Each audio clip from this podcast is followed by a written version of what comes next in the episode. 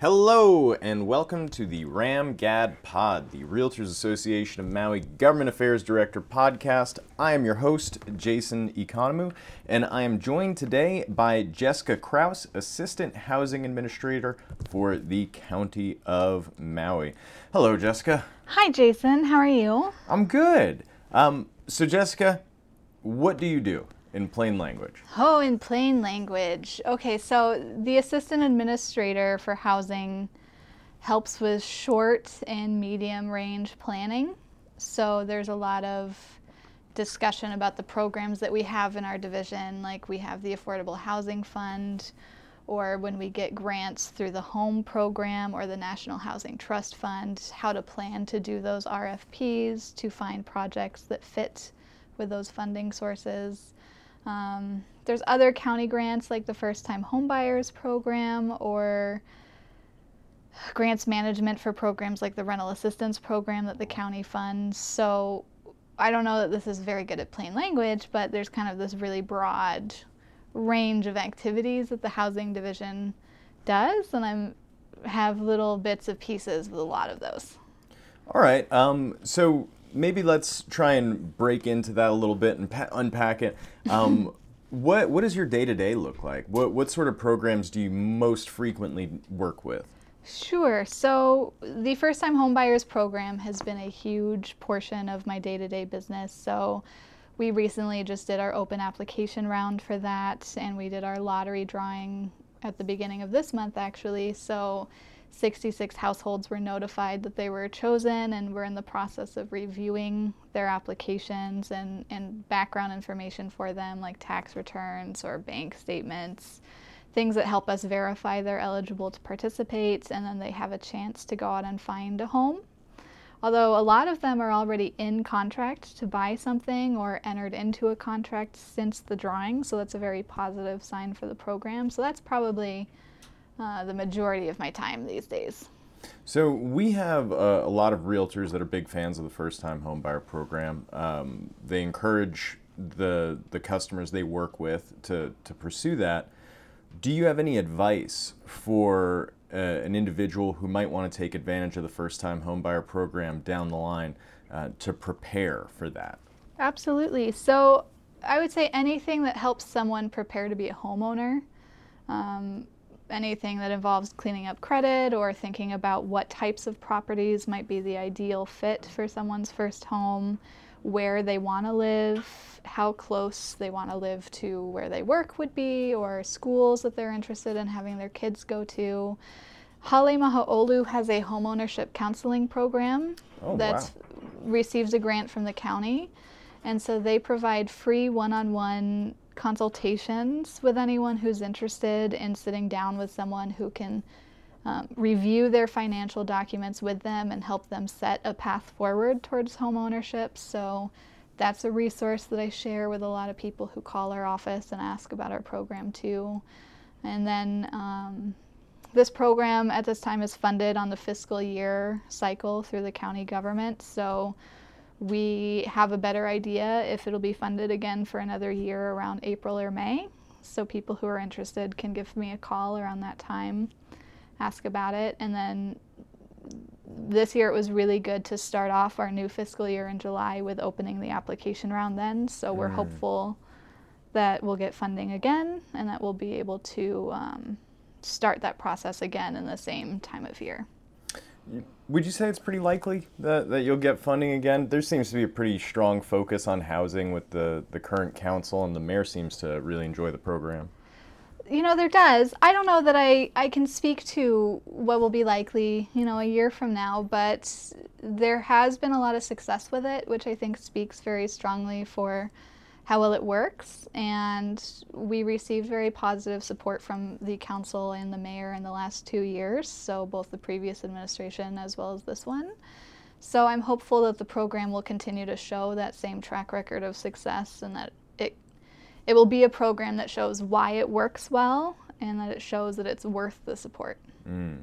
Now, you um, you and I actually met like close to a year ago now um, yeah. a, about 10 months ago because I wanted to ask you about the, the first time homebuyer program because you were pretty heavily involved in sort of crafting it, right? Well, not so much crafting it, but certainly revising it. So the first time homebuyers program was previously funded for a four year period right around 2009. And then it went without funding for several years. And then two years ago, it, it had a um, significant increase in funds appropriated to it with the provision that the guidelines be revised and that the program be um, modernized, I guess. Mm. How modern you get after four years, I don't know, but we'll go with that word. And then I was involved in that part of researching other first time homebuyer programs and comparing how we were structured to what exists elsewhere and what the current market trends were and all of those pieces to help um, propose some revised guidelines for it. Mm. Do you anticipate any like um, any future revisions that you would like to see, or or you you like it how it is? Well, I think for the way that it's structured now, it works really well at helping people who are ready to go out and buy a home right now. Mm. And the need for this type of program certainly exceeds the resources that are available. So yeah. we know we can help at least 66 people. We had 373 applications this round. Wow. So, and, and what was it last round? Do you recall? I do. So the last round we had 382 applications. So we're holding pretty steady at a very high level of interest.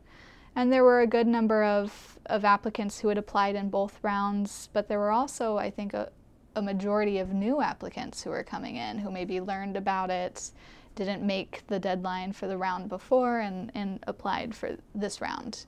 So I think that there's something to be said for when a program works well and you can keep it operating in the way that works well, that's great. Mm. But could there be an opportunity to revise the way something's structured in the future? You know, absolutely.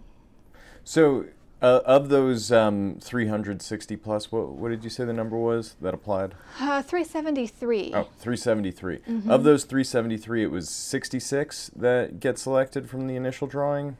Well, we pull all of them. Okay to establish an ordered wait list that we can work through. And so we know that if every single person qualified for the maximum award of $30,000, that we could serve 66 people in the program. Gotcha. In our experience from the previous round, not everyone necessarily remained in the program from that first 66, or several people bought properties and did not use a full $30,000 in assistance from our program, so we were able to move much further down the list than we initially thought we could. So it'll be interesting to see what the second year is like yeah. and how far we get. Um, but but overall, it's um, it, it seems to, to be a success. It seems that there's a lot of interest in it. Um, man, I just had a question for you, and I kind of lost my train of thought. Oh, I know what the question was. Um, the money. Is, is this just a, a straight gift? Do the, the people who participate have to pay it back? How does it work? That's a great question. So there are repayment conditions.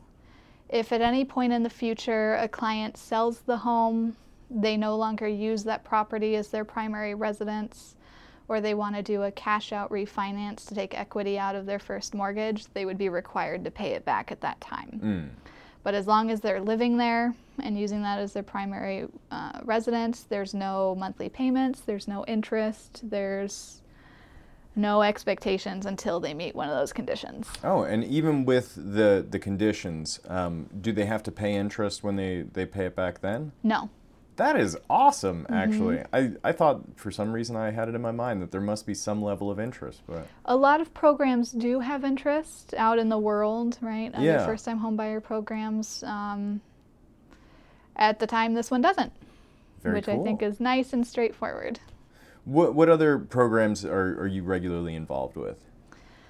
Who well, so I do the, the grants management for the rental assistance programs as well as Hale Mahaolu's homeownership counseling, which is not me doing any of those programs, but just tracking how they're doing and what they're experiencing and answering their questions and you know the paperwork behind the scenes pieces for that. There's the Affordable Housing Fund. So the deadline actually for our next RFP for that is today. So we'll see how many applications we receive, and then we start the review process. You graciously volunteered to be on our review panel this year, which is very exciting. So that is another big process to review those applications, prepare an annual plan report through the department, and then see which projects get the support of, of council as well from our list. Very cool. Yeah, I'm very nervous and very excited about um, that review process. Oh, Um, you're going to be great. It's not scary. Well, that's good. Yeah. I'll, I'll just pretend that I'm, I'm putting on a brave face.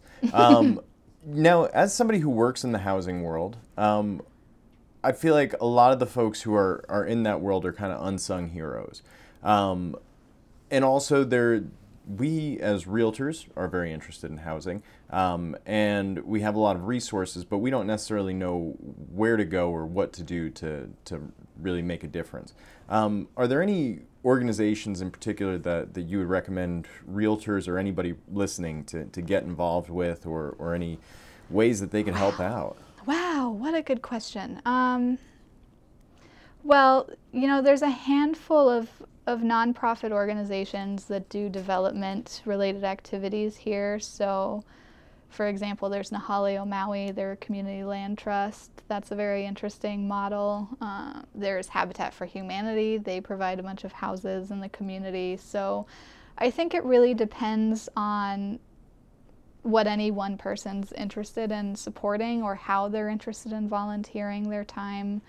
Um, but I, really, I think any nonprofit here that does any sort of work for county residents or providing services like rental assistance or other maybe job related training services or anything, you know, you can't go wrong when you get involved and you learn more about what they do. And I think um, the more that I've seen, the more I can see how everything layers together. And it's really, we're all sort of this puzzle piece, right? And, or puzzle, and then there's all the pieces that fit into that. And so um, all of it's just such a great opportunity.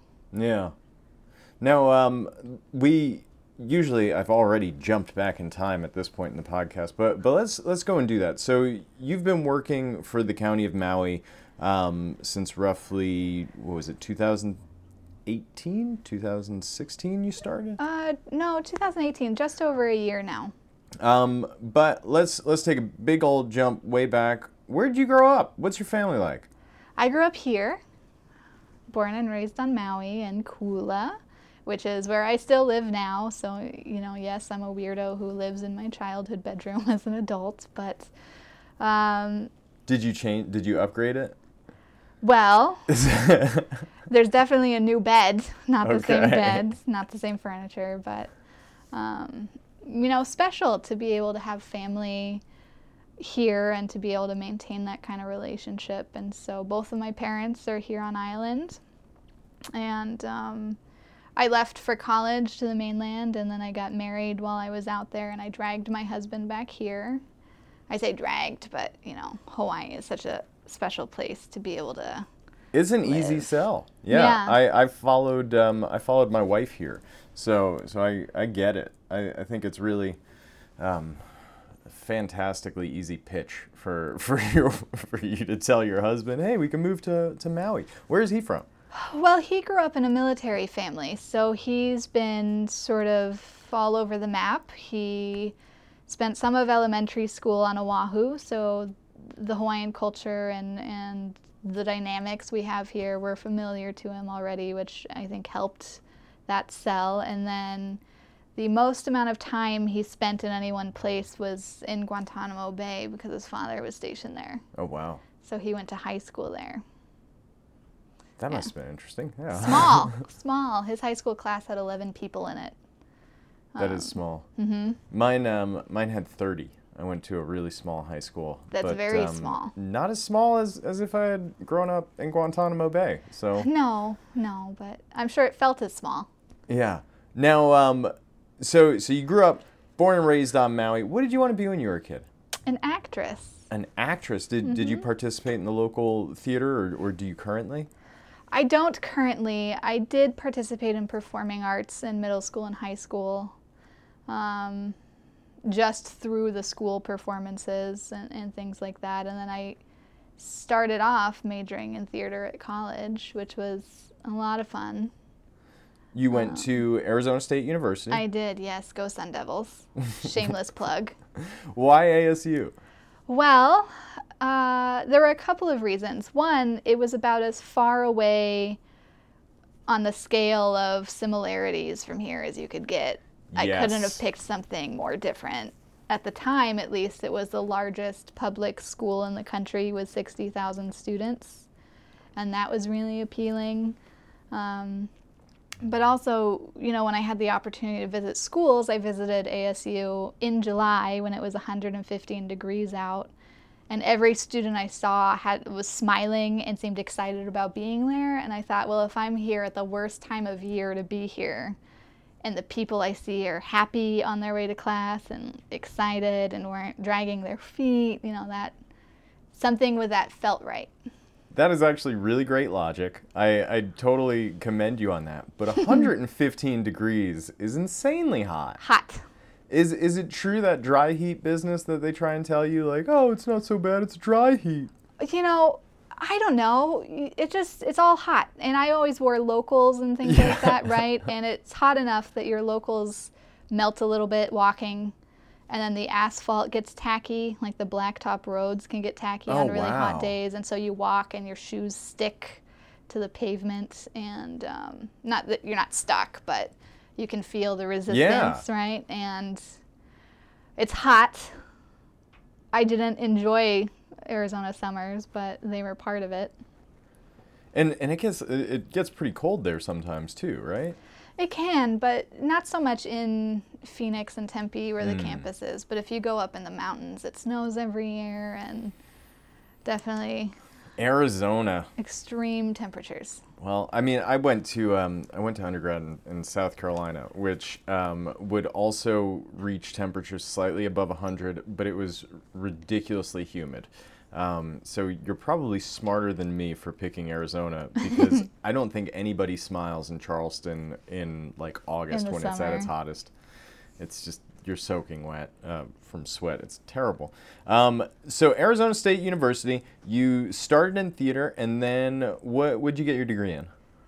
So I got my bachelor's in psychology, which was fun and interesting and different in its way. And then I worked for the college when I was an undergrad, and I had the opportunity to stay on in a professional capacity when I graduated, which gave me the chance to keep going to school and do something different. So I studied public administration too.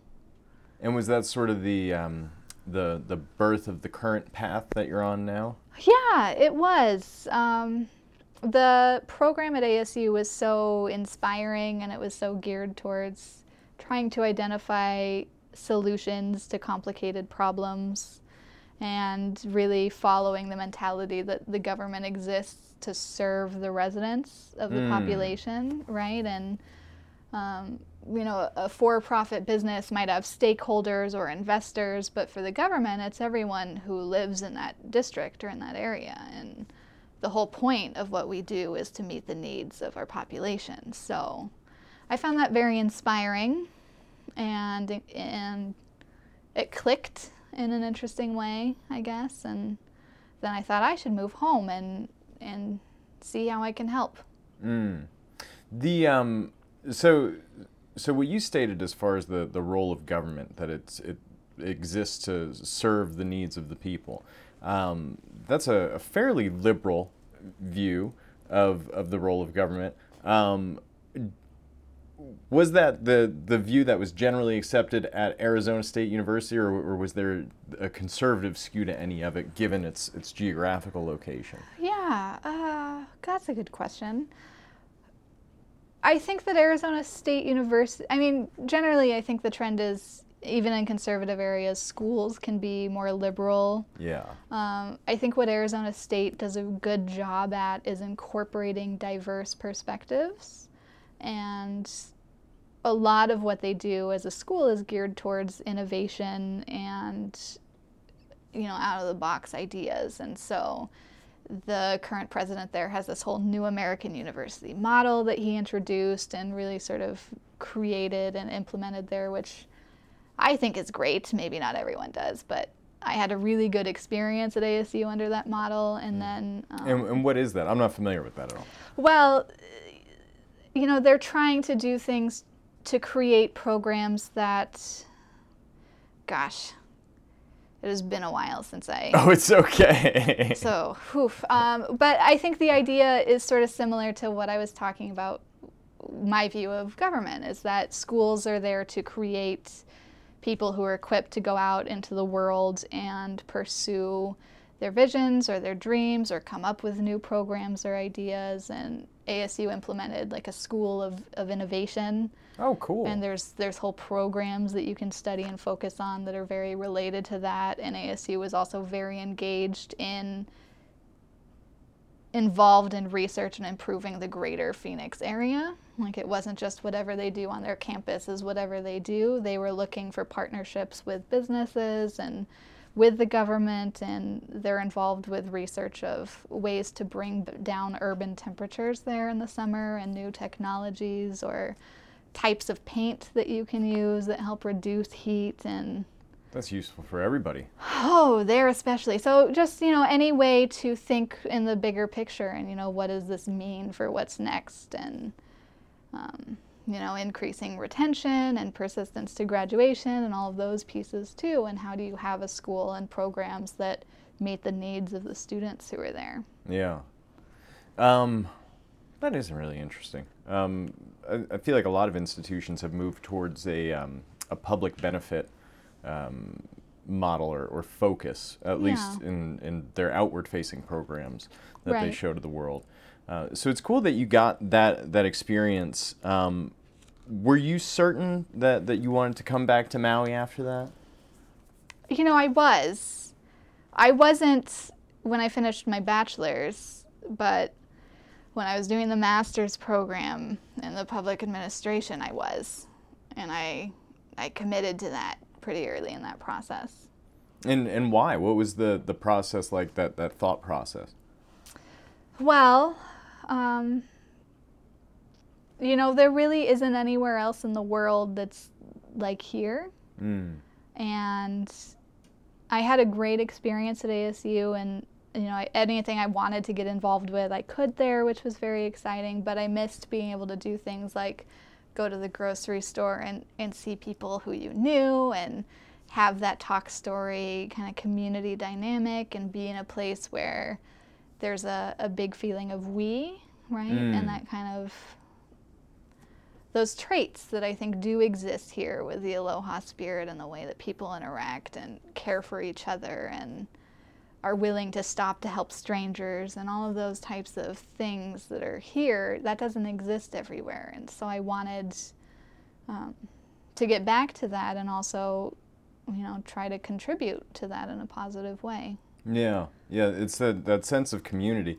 I um, I've I've told you this in the past, and I'll I'll say it just for the record. Um, I love that you came back because I really dig the concept of like re-gentrification. So instead of gentrification, where where community relies on people from the outside coming in with outside resources um, and and redeveloping an area, uh, the the concept of re-gentrification, where where kids from the community grow up, they get the um, the talent um, and they get the experience necessary to really make a drastic difference in their community, and then they come back and put it back to work for the folks who who raised them, you know, for that community that built them, and and I think more folks need to to do that. And this is coming from somebody who has who has um, abandoned the place he is from and, and has vowed never to return.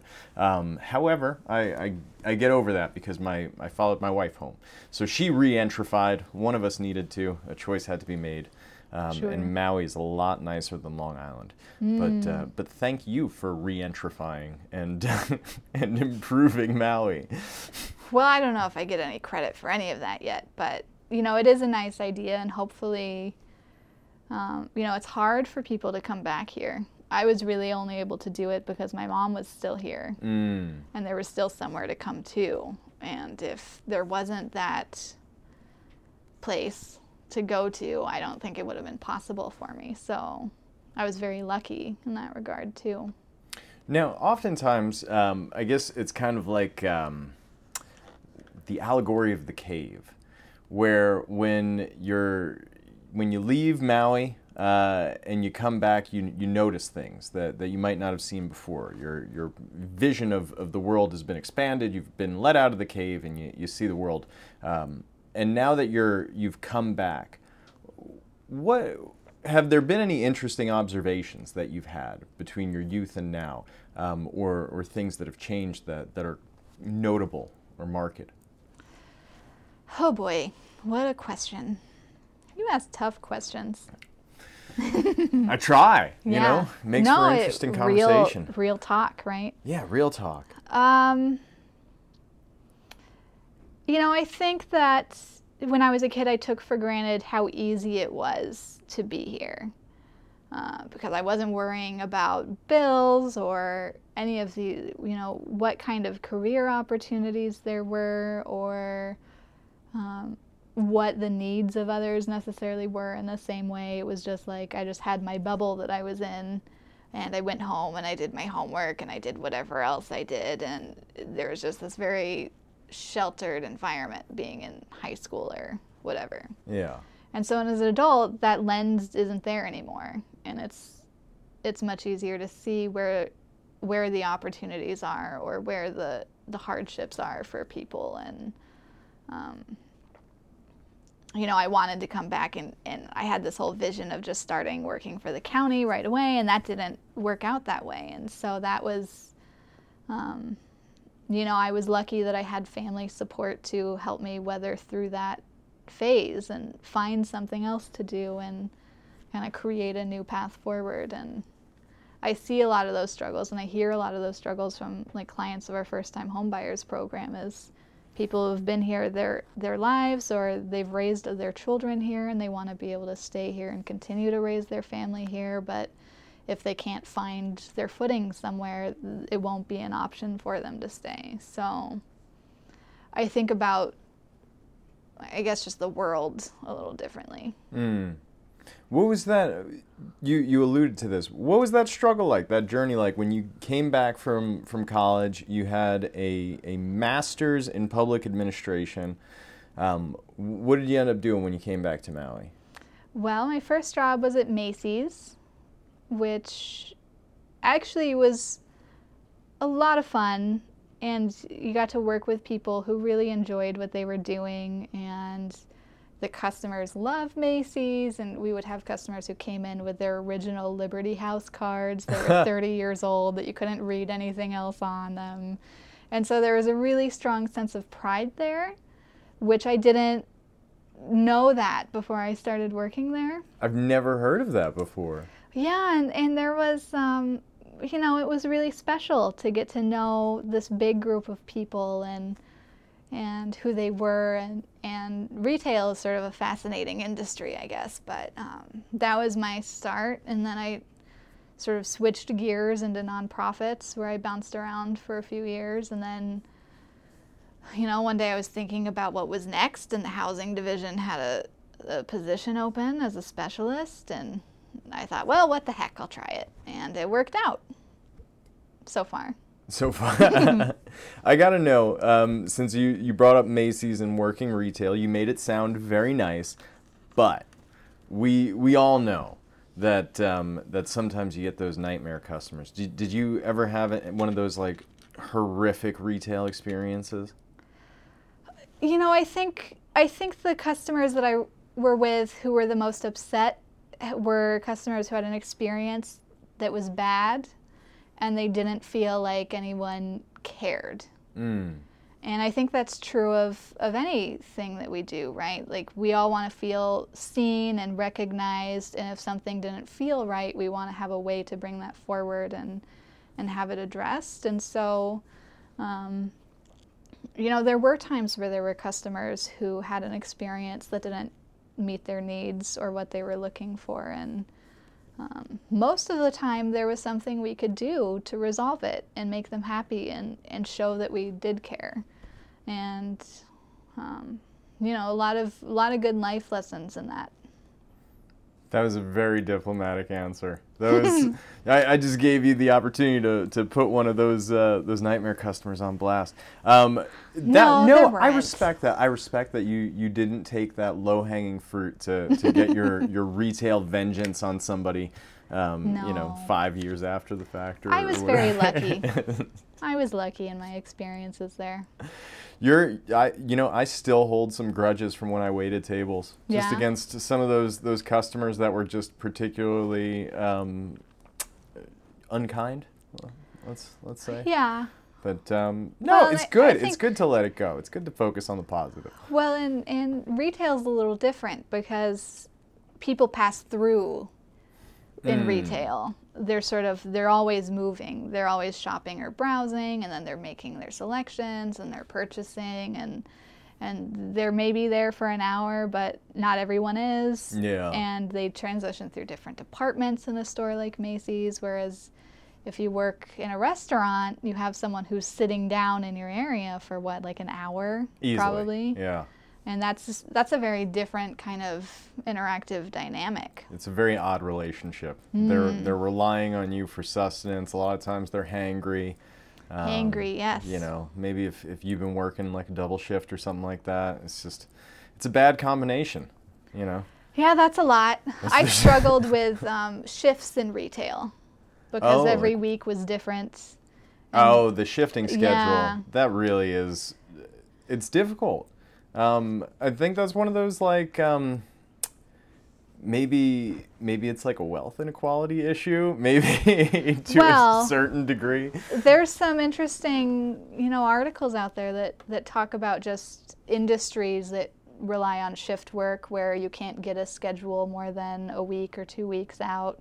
Not that Macy's was necessarily like that, but that in general we create these positions that are typically low wage earning positions that don't enable those employees to create a stable schedule, which affects their ability to um, maybe go to school and continue their education, or if they have children who have childcare or other obligations, that can make that very difficult. It can make it difficult to advance in those industries. So, yeah, I, I think there's some truth to that. Yeah, I mean, I know I know uh, a few people that teach over at UHMC, and frequently I'll hear a story about you know, oh, I had a customer who works at this and this real retail shop, and um, or sorry, a student that works at this retail shop, and they're likely going to have to drop my class because their shift has changed, or they can't get somebody to cover for them on these times, and you know, if, if you can't get a schedule more than, let's say, for argument's sake, a month in advance, um, which is pretty frequent in both food and bev and retail, um, it's it's really hard to get higher education where, where you have to commit to a whole semester at a time. Absolutely. So, so I, I commend you. But let's we're, we're getting off topic, and the topic is you. Oh, boy. Um, so you you worked for a couple of nonprofits. Uh, what what was that experience like? It was good. I worked for for different ones. So the first one was Maui Economic Development Board, and I worked more in their small business side, which was not an area that I, I had much knowledge in before that. So that was a great learning experience. Uh, a lot of research and data and surveys on different kinds of things, which um, I'm sort of a nerd, so I like things like that. And then the second nonprofit was Patch, People Attentive to Children, which does early childhood care and education work here in the state. And so, very different kind of nonprofit Yeah. and very different target audience and and different dynamics, but um, you know, also also very interesting. And there's a huge need for childcare here. Um, and childcare itself costs families more than a year of in-state college tuition does comparatively like you spend more for a toddler preschool program than you do for college Really? yeah on on average you know that's not to say that there aren't colleges that are more expensive but early childhood care is very time consuming you know childcare providers do a lot of work and they go to classes and they get training and sometimes certifications to be able to care and work with young children Yeah. and early childhood development is so important and you have to have a certain number of, of educators or caregivers per the the size of your class. Yeah. You know, there's very specific ratios that people have to follow, and um, it's expensive. It's expensive to provide all of that. That is insane, though. like Yeah. a college education, that Yeah. is that is nuts.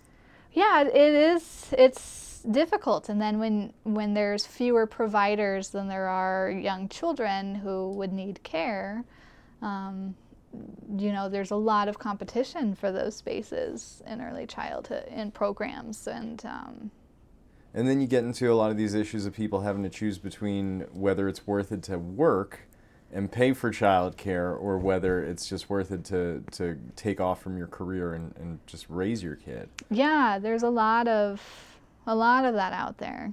Ugh. It's all those deep issues. Complicated. now you so working between all of these these groups that, that focus on different uh, needs areas. Um, is, is that tricky or is it sort of essentially the same skills and, and abilities that transfer throughout? Well, I think a lot of it's really the same. Mm. you know, all of the soft skill things, like you asked about retail experiences, and I talked about people needing to feel seen and heard. That's true everywhere. Yeah. Everywhere, people want to be treated with respect and like they matter, and um, like what they need is being recognized, and that there are resources that can be there for them. So I think a lot of that is really similar in everything. And everything I've done, as different as it is, has given me new um, parameters, I guess, new lenses to look at things through and new things to think about of how stuff layers together and where it fits. So, you know, lots to learn. I never stopped learning at any of them, right? So, What do you see yourself doing in 10 years? oh boy, I have no idea. I'm just springing, springing crazy questions on you now. I I don't know. You know, I've I guess technically I've changed careers, you know, in quotes if you will, about every year and a half or so since I graduated from college. yeah, I mean, you changed like jobs. Aside from the, the, the Macy's thing, the rest of it is sort of the same career path. I guess, you know, I guess it is, but it it felt different. And um, they weren't linearly connected. Like the the bachelor's in psychology was a really big asset for working at Patch. Mm. because it was much more human experience focused and also resources and, and support based. Um, whereas, you know, public administration is certainly much more relevant to the work I'm doing now. So I think it's just been kind of where I thought I would have a linear path, I didn't, but it wound up being maybe more rewarding that way. Mm. And like maybe I've learned more through that process. And so 10 years from now, gosh, I don't know. I hope I'm happy. that's that's a solid answer. I see Yeah. myself being happy. That's the Right. goal. Yeah. right? Yeah. That's that's the goal. What um, you know, having had a few different jobs in in in helping people, um, what are a few things that you're proud of that you've done? Like particularly uh, proud of. Oh boy. Um, I think the things that have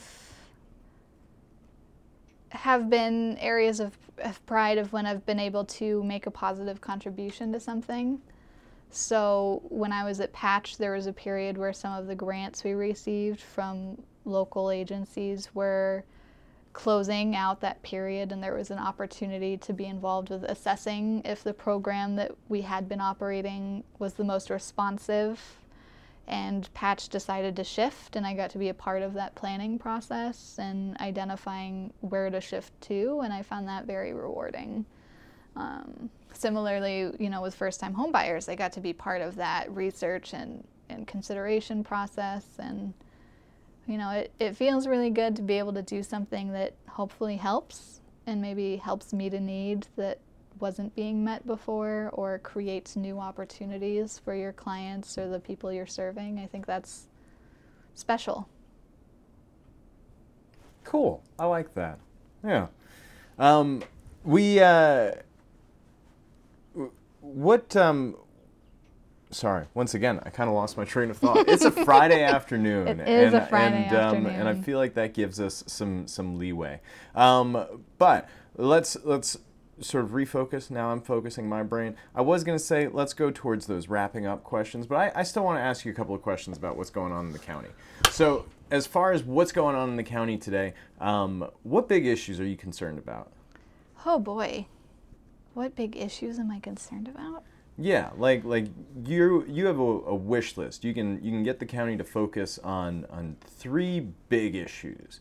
Um, what are the things that are that are worrying you, Jessica Kraus? Oh boy. Well, I'm going to sort of narrow my scope, I guess, to what I'm doing in housing. So I think I think the housing division, the work we do isn't easily understood. Mm. And um, you know, I think we have an opportunity to find ways to better explain what we do and how we do it and how the, the system functions. That's pretty relevant because didn't Mike Molina just um, come up with some sort of proposal to split up housing and human concerns and create a separate department of housing and You know, he did, and and you know, I don't know that I can speak to whether what the right answer is there. But Yeah, there's going to be discussions about that to come. I, I expect in the future, and I think that you know there was a housing article I was looking at online that that talked about housing, and someone commented and said, "Oh well, you know, what's the housing division doing if they have all these people and we're not seeing it?" And so, how do we do a better job of of that transparency? How do we and housing is so complicated. I had no idea how complicated it was when I started. It's been this kind of learning process to see that you know, because it's easy to think, well, you know, there's somewhere there's a land out there, we should put a house on it. Easy. what do you say to those people that say, well, what are you what are you guys doing? What is the housing division doing? Well, sometimes people call and ask me that, and they say, "Well, what do you mean? what are you?" And uh, so I talk about it, and I talk about the different programs we have, and I talk about what our role is, and where we fit. Um, but I think you know that's always an opportunity, and I think that's probably true of a lot of things the county does. Is how well do people understand it, and um, how can we explain complicated issues in ways that people can relate to and, and connect with and understand and how do we do that in a way that doesn't take up someone's whole day or or a huge amount of time because there's so many issues for people to care about and be interested in learning about and how do we make that information accessible Mm. Is that stuff accessible on the website? Should we direct people? well we do have a lot of information about what we do on the housing division website uh, but again you know how much how much can you understand if you read a little paragraph that says well here's a checklist of things Yeah. we do but do people know what the affordable housing fund is? I don't know. I don't know how many do. So there's always opportunities.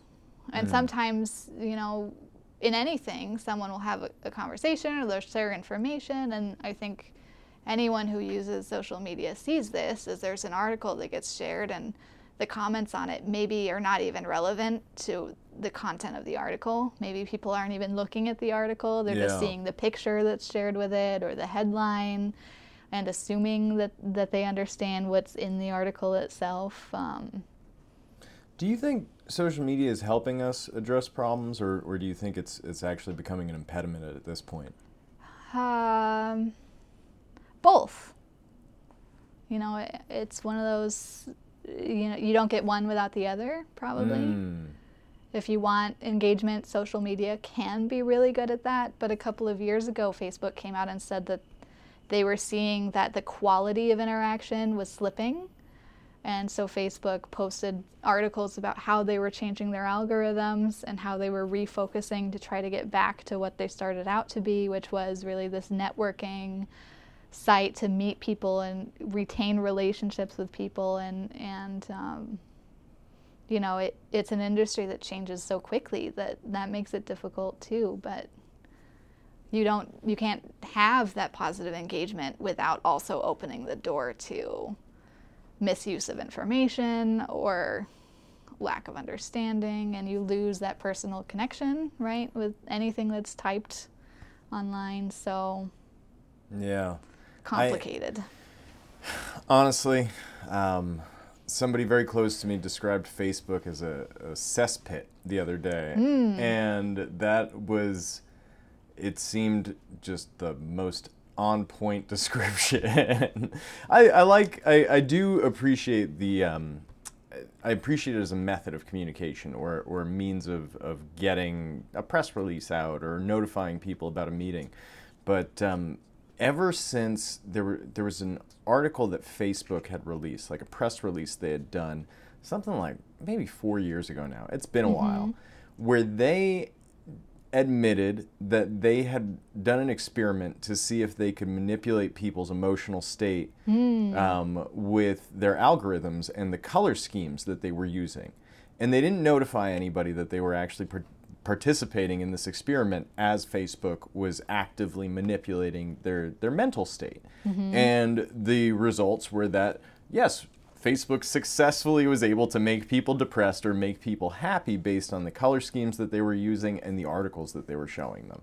And then nobody really talked about it much after that. I think I think there was a little bit of like public um, outcry saying "What the heck, people?" and then Facebook was like, "Oh, my bad," um, which which didn't seem like a good enough response.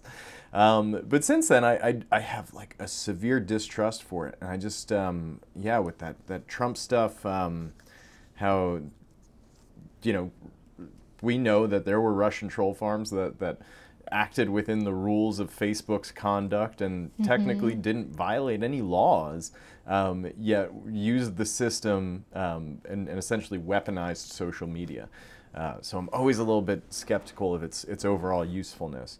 Well, um, and I, I think that's a good thing to be skeptical. Yeah. And I think, well, coming from a psychology background, everything in life is sort of this experiment. And um, there's been research on how to do all of those things. And there's a lot of truth in stuff like color theory and what you present to people and you know, learned helpless. You know, there's all sorts of different things out there, but we all have choices that we can make for what content we're looking for.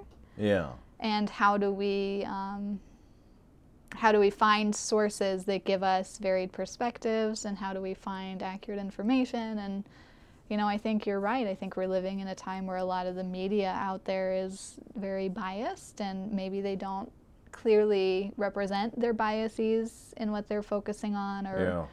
Or what their agendas are and what they're looking for for their goals and it gets very difficult to figure out what's true, what's um, an opinion.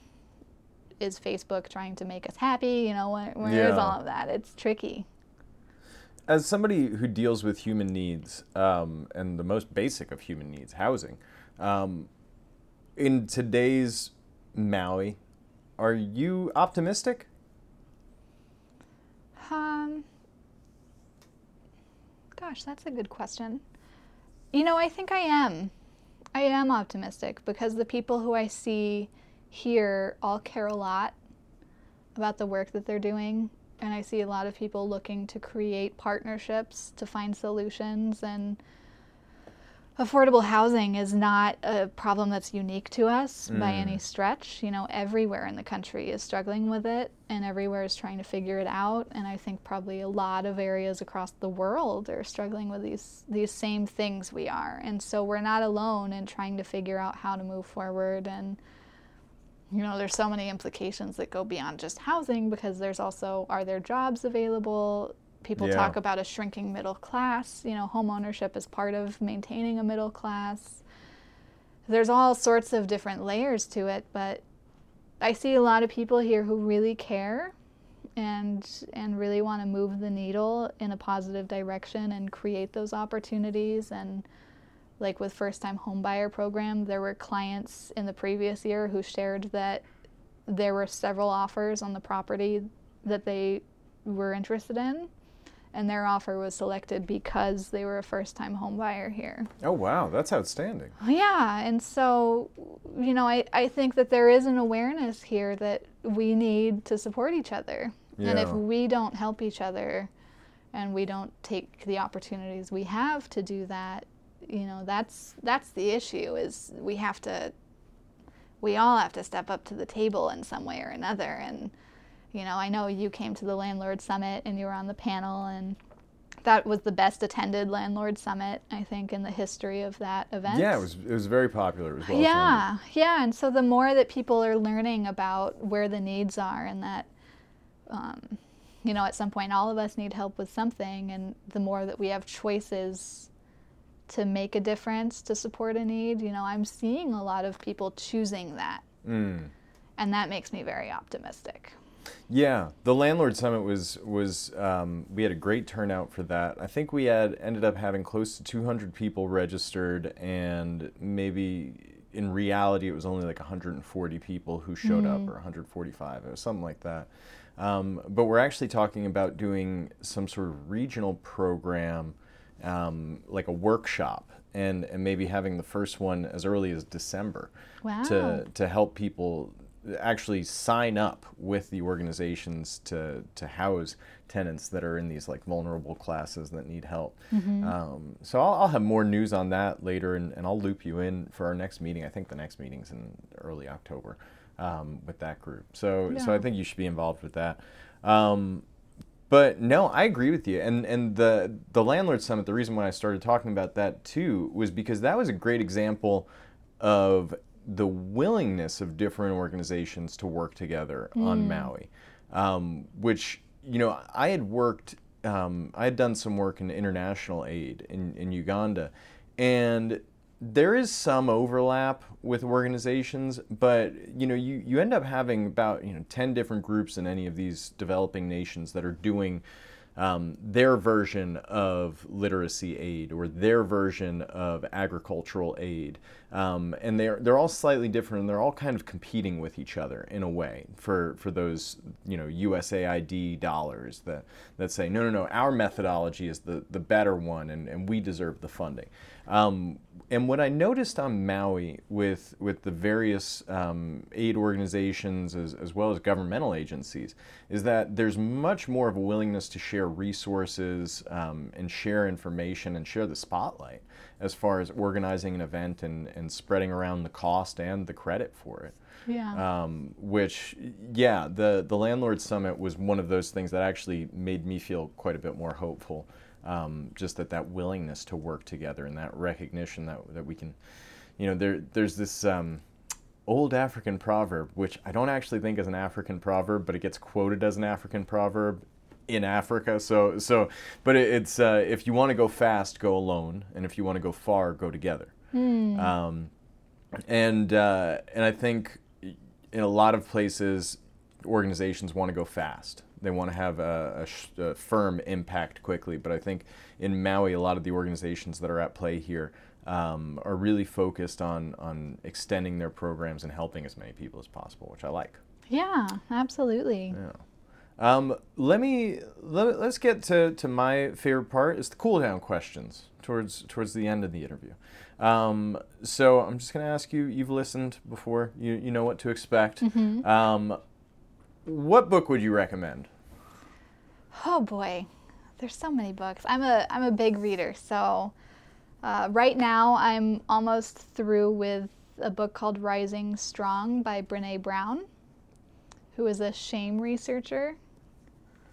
A Yeah. shame Uh, researcher. yeah, so she researches shame, and she's primarily focused on women historically, but I think she's broadening and including more uh, variety of, of clients in her future research. But she talks about how shame affects us and how we react when we feel shame, which is, um, and how to work through that and how to, to change what we do.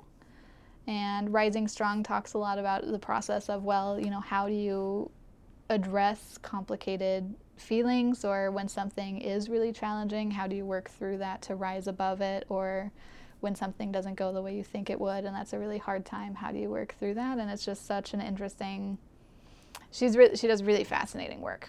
She has a TED Talk, she has a Netflix special. I mean, you can find her I'm gonna check out her Pretty TED much talk anywhere. when you when you leave here. Um, do you? That's that's in that realm of psychology. Do you Mm-hmm. ha, have you sort of focused on that, or, or really um, circled back around towards psychology since your your undergrad days?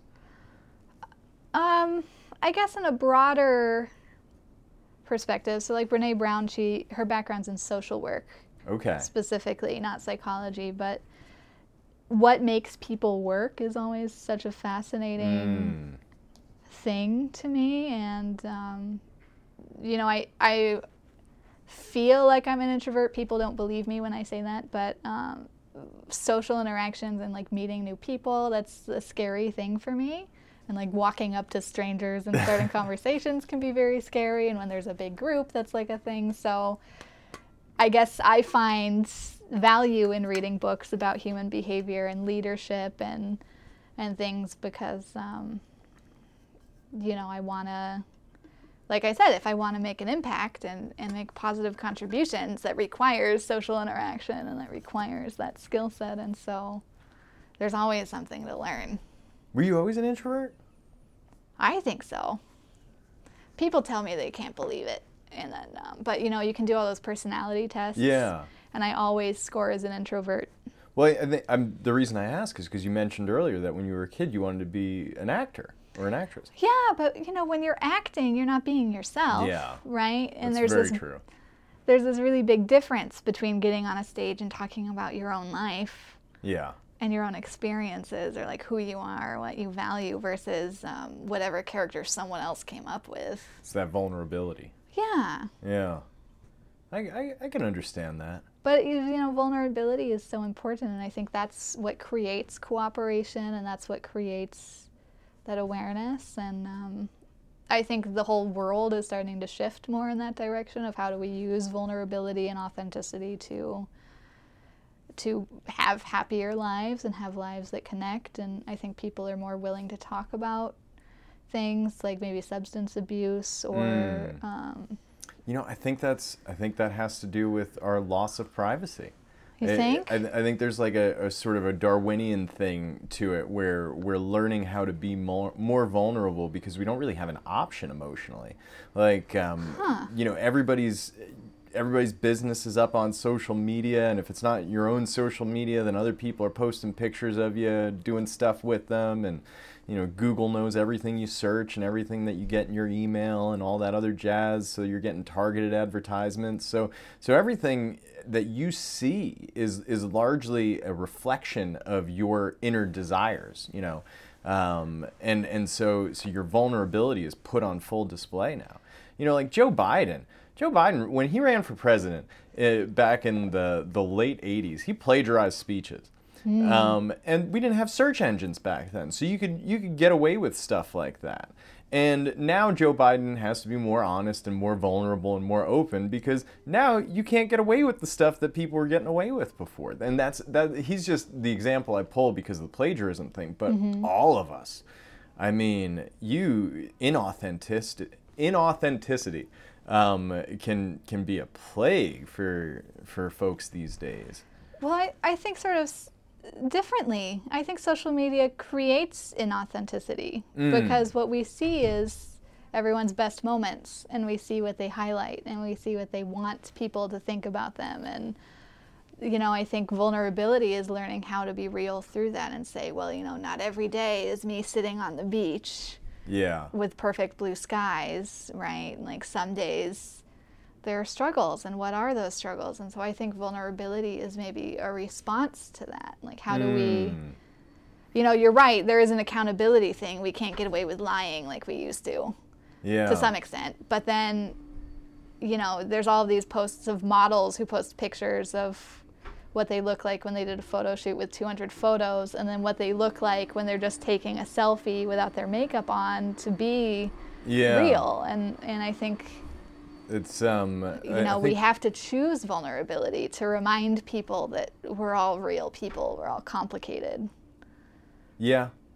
I mean, there's a um, there's a great subreddit, and it's uh, like Instagram reality, where, where you can go and you can check out the, the differences between the pictures.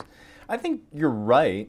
Um, the vulnerability might also be uh, sort of damage control in a lot of a lot of situations because we do live these we post these inauthentic um, highlight reels. I mean, that's what social media really is. It's like a highlight reel for you.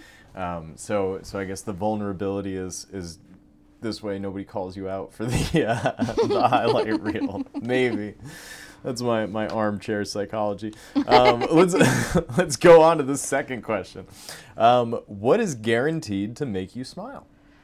Oh boy. Um, I spend, I think, an unreasonable amount of time watching videos of like animals doing cute things, Mm. or there's really ridiculous memes on the internet that are just they shouldn't be funny, and I just think they're hilarious. And my husband doesn't understand it at all, but all the time I'm like, you have to see this thing, and he's like, what is funny about that? And I'm just crying and laughing so hard. So, um, you know. Cute animal videos and memes. Safe, yeah, those are very safe bets with me. Safe bets. I mean, I I was at somebody's house the other day. We ended up watching um, baby panda bear videos for oh like my an hour.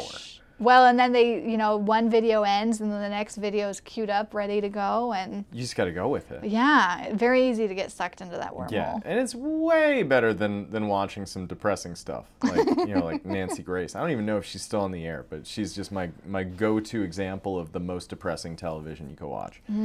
Sorry if you're a Nancy Grace fan, but you you should watch something else, please, listeners. Um, all right, what goal do you have that you have not achieved yet? What goal? I really want to travel more. Hmm. What what spots do you have on your list? Um, well, I would love to go to Australia. Okay. And but the problem with Australia is that it's so big and it's so diverse and And everything will kill you. Just- right right anything i mean that's the scary part of it but all of the really cool stuff to do that's different is all over the place you know you can't just hit it all in Oh, a week yeah. it's not like if you go to a city and everything's right there you know you have to travel across the continent so that's something um, my first trip out of the country ever was last year to tokyo which was Oh, how was that? life changing i mean it was incredible I've, I've not been to Japan yet, and that's that's sort of at the top of my list yeah, right now. I would recommend it. I mean, everyone that we met was friendly and helpful and kind, and it was a very trusting place. And you know, we were we stayed in a residential neighborhood, which was really nice because we got to see a different side of Tokyo through that too. And um, you're walking down the street at 10 o'clock at night, and the people 10 feet in front of you don't even look over their shoulders to find out who's behind them. Like very you're in train stations with tens of thousands of people and there's still luggage lockers yeah. that you can rent for the day and leave whatever you want in there. I mean, it's a very different kind of a culture there. D- was it an issue? Do you speak Japanese at all? Or? No, not even a little bit. Um, in Tokyo, it was fine. All of the train stations were bilingual and had everything in Japanese and English, and you can rent little Wi-Fi hotspots that you take with you that are very affordable, and so you have Wi-Fi anywhere Oh. you go. And um, there were only a couple of restaurants that we went to where no one who worked there spoke English, and you know we worked out and we pointed at things. Yeah. There's a lot of pictures on menus there. Now I had somebody warn me once because I've got quite a few tattoos that that I might have an issue traveling around Japan with Hmm. lots of tattoos. Is that true? So there's things that you can't do there, like you can't go into an onsen with Okay. tattoos. My understanding, which certainly could be wrong, don't I'm no expert in anything, um, but that tattoos have been associated with people who may be engaged in criminal activity. yeah, that's that's what I was told. But there were places, you know, we saw tattoo shops and we saw a lot of people who had tattoos. Uh, but there's certain areas that it's, I guess, trickier. Okay, so kind of like just bathhouses are really largely Yeah, where I'm not allowed. That's the one that stood out to us. And then, um, I don't know, I had friends who traveled who have tattoos and they said they got looked at, Mm, kind of, but there wasn't any altercations over it. yeah, that's fine. Yeah. I, I can I can handle that. Yeah, you can. I'm going to Japan. I'm going to go to Japan. It'll be great. Um, w- what is something that you've learned recently? Something that I've learned recently. Okay, I've I learned about oysters recently. Oysters. What about oysters. So oysters are filter feeders, Mm-hmm. And uh, because of that, they're able to radically clean the water that they're in. And um, oyster habitats and populations have been really critical to ecosystem management. And there's places in the country that are trying to re-establish and redevelop oyster populations, like Chesapeake Bay. I think is the biggest example. They have this whole project where they're putting billions of oysters into their tributaries and their bay and, and all of those things. And oysters could be part of saving The marine reef. habitats, yeah. Yeah. and reefs and um, all of it because they'll eat through sedimentation and Huh. they do all of this stuff. And there's really cool pictures out there where they just have a fish tank of dirty water with a bunch of oysters in it, and then they have the same fish tank like 12 hours later. And it's just remarkable. I think oysters can filter up to like 30 gallons a day or something, like one oyster. Yeah. Just totally, and they just do what they do. And And they're not like predatory at all. no, right? they eat plankton and, and algae Yeah. and stuff that they just inhale. And Huh. that's how they get their nutrients. But they provide this huge benefit. I wonder if oysters would, would work out uh, here, off off the coast of Maui. Maybe. Maybe. I, don't mean, you know, there's Yeah. places. There's places. this is way over my head Uh, as uh, far mine as too. That's how we can I apply know. it here. But that's interesting about oysters. Yeah, and pretty much all of the oysters that we eat are all the same species. But what they, I don't eat oysters, but if you Yeah. do, when you eat oysters in different places, they seem different because they're affected by the salinity and the different, you know, things in their environment that they are Yeah. exposed to. I, I haven't had oysters in in like years. Yeah. Maybe maybe close to like eight years. I used to live in Charleston, South Carolina. Oysters were very popular there. Hmm. Um, so I ate a lot of them in my time there. If anybody listening is going to Charleston, South Carolina, check out Pearl's Oyster Bar. Um, it's a cool place. Just sometimes I like to add things in. No, it's randomly. great. You never know. Yeah, you never know. Um, and finally, what one piece of advice would you give to anyone listening? Oh boy. I don't know that I'm qualified to give anyone advice on anything, but I think what's helped me a lot is trying to take a step back and listen Mm. and try to step out of my own thoughts or feelings to see what the other perspective is. Um, because I really believe that you know we have to come together on things to move forward, and we have to find ways to compromise. I mean, the world is so diverse, and there are so many different priorities, and the best learning opportunities I've had have been from learning about something that was different or maybe disagreed, like your thoughts on social media. That gives me a lot to think about and to consider on vulnerability and and social media and you know the current world. So it's very helpful to listen. That's good advice. Yeah. I um that last my last interview, the advice was um, very similar. It was uh, don't like don't talk about things that you don't understand or something like that. Um, or it was if if you don't know something, admit it. Um, and I, I feel like this is a good follow up piece of advice, which is listen. Don't be afraid to listen. Yeah. Um, I, I like it. Um, that's that's a solid place to, to end off, I guess. Um, is there anything else you wanna you wanna talk about? Anything you wanna let the people know? Um, let the realtors know before we sign off. um, no. Thank you guys for listening and you know for being engaged. And we'll get there together. Outstanding, Jessica Kraus. Thank you so much for your time. Um, I think you're the future of Maui, Maui County. I, I think you're awesome. Um, you're super bright, and you went from Macy's to doing some awesome stuff to help people. Um, and I love it, and I want you to keep on doing it, and I wanna I wanna help however I can. So, please let me know what we can do to help you, and um, you are always welcome back on the show. And Oh, thank you all so much for listening. Take care.